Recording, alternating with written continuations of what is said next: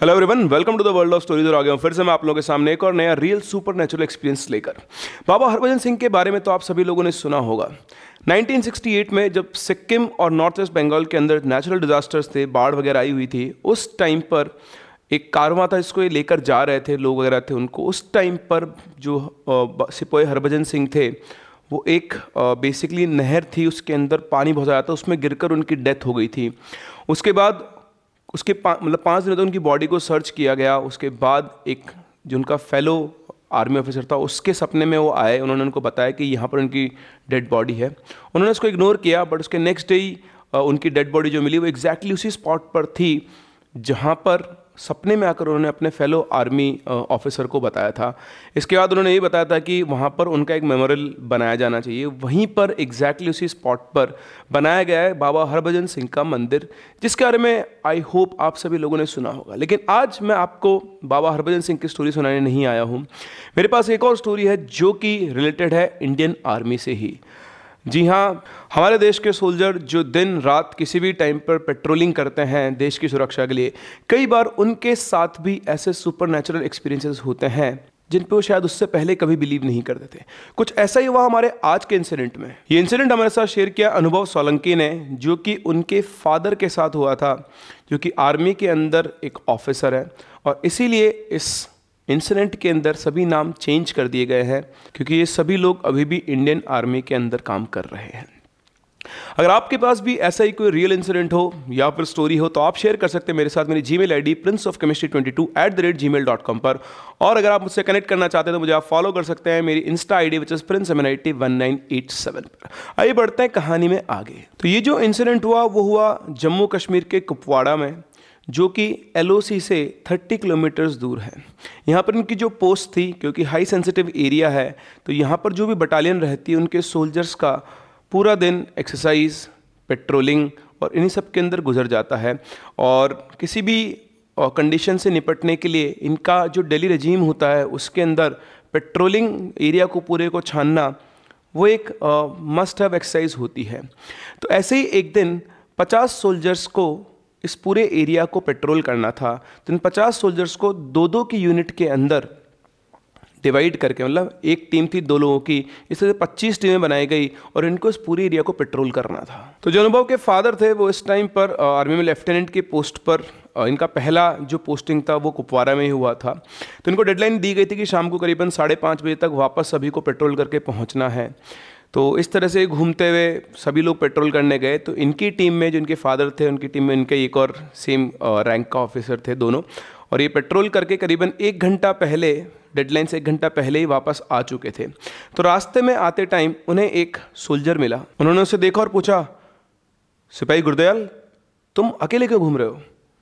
तुम्हारा साथी कहाँ है? तो उसने कहा कि साहब जी आ, मेरा साथी रमेश है और वो बस अभी थोड़ा नहर से पानी लेने गया है। बस पाँच मिनट में आता ही होगा। आप लोग कैंप की तरफ़ चलिए हम लोग भी पहुँचते हैं। तो इनके फादर उनका जो फेलो ऑफिसर थे वो लोग बेस कैंप की तरफ़ चले गए।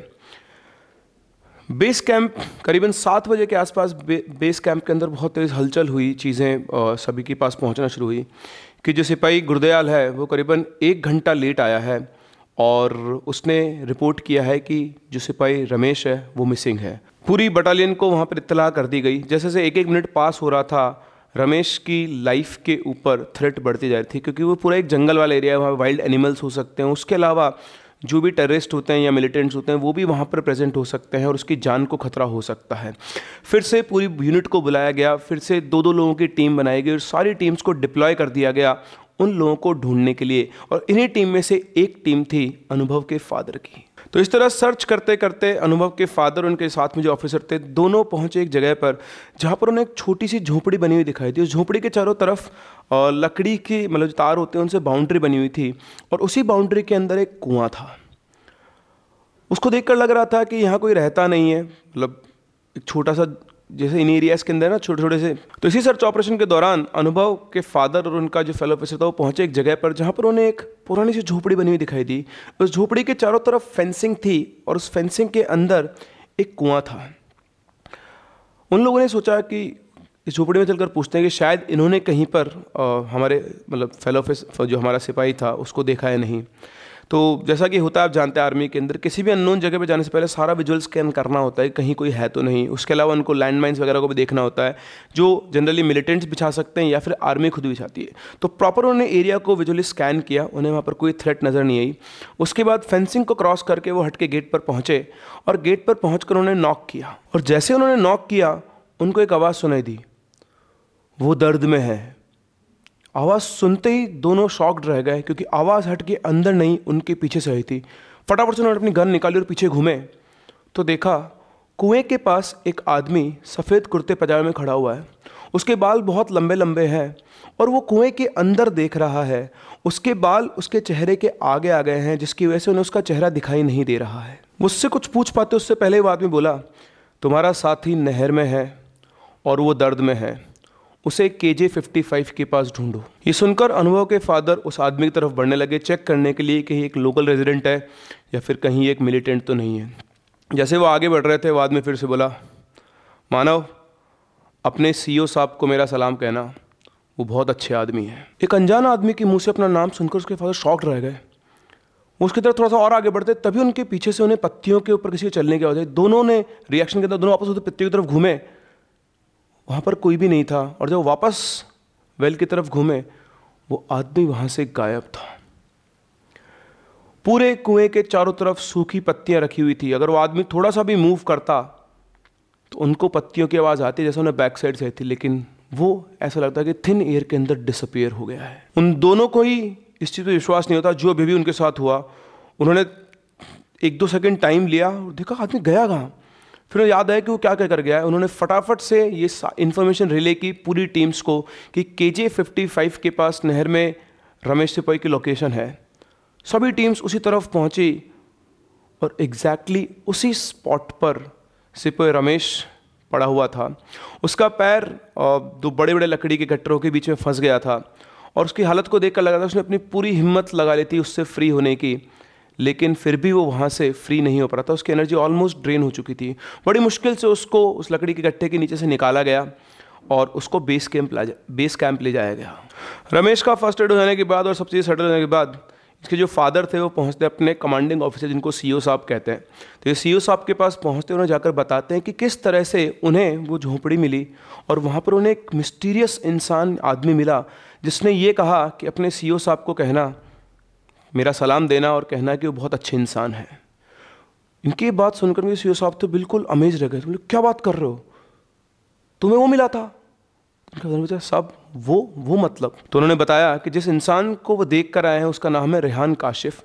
रेहान काशिफ मेरा ही इन्फॉर्मर था, जो मुझे मिलिटेंट्स के बारे में इंफॉर्मेशन दिया करता था। और उसकी इन्फॉर्मेशन इतनी एक्यूरेट हुआ करती जैसे एक स्नाइपर का शॉट होता है। वो बिल्कुल करेक्ट इन्फॉर्मेशन दिया करता था। बट कुछ मिलिटेंट्स को रेहान के बारे में पता लग गया था और वो उसको मारने के लिए निकल चुके थे। एक साल पहले रेहान ने जंगल में छुपने के लिए अपने लिए एक जगह बनाई और वो वहीं पे रहा करता था। लेकिन जो मिलिटेंट्स वहाँ पहुँचे तो उसने उस कुएँ के अंदर कूद के सुसाइड कर ली, जिस कुएँ के पास में तुम लोगों को वो मिला था। जब मुझे रेहान के बारे में पता लगा तो मैंने उसके बेटे की पढ़ाई का सारा खर्चा उठाया और उसकी फैमिली को भी फाइनेंशियली सपोर्ट किया। शायद इसीलिए रेहान ने तुम लोगों से बात कही और वो मुझे इस चीज़ के लिए धन्यवाद देना चाहता था। तो ये एक ऐसा एक्सपीरियंस था जो कि सुपर था, ये हॉरर नहीं था, लेकिन आर्मी में पेट्रोलिंग करते हुए टाइम आर्मी ऑफिसर्स को एक ऐसा इंसान मिला जो ना सिर्फ़ एक आर्मी ऑफिसर की जान बचा कर गया, जो काम वो पहले भी किया करता था, उसी के साथ साथ उसने अपनी ग्रेटफुलनेस दिखाई इंडियन आर्मी की तरफ़। तो आप लोगों को क्या लगता है, क्या रेहान की स्पिरिट उसी वेल में ट्रैप हो गई थी? क्या आगे भी वो इसी तरह आर्मी की हेल्प करता रहेगा? या फिर ये लास्ट टाइम था, क्योंकि उसे सीओ साहब को सिर्फ़ अपना थैंक्स कहना था, इसलिए वो उन लोगों के सामने आया था। अपने जवाब मुझे कमेंट सेक्शन में ज़रूर बताएँ। अगर आपको कहानी पसंद आई हो तो इसे लाइक ज़रूर करें शेयर कर सकते हैं मैक्सिमम लोगों के साथ शेयर करें, और हम मिलते हैं अपनी अगली कहानी में। तब तक के लिए keep loving and keep listening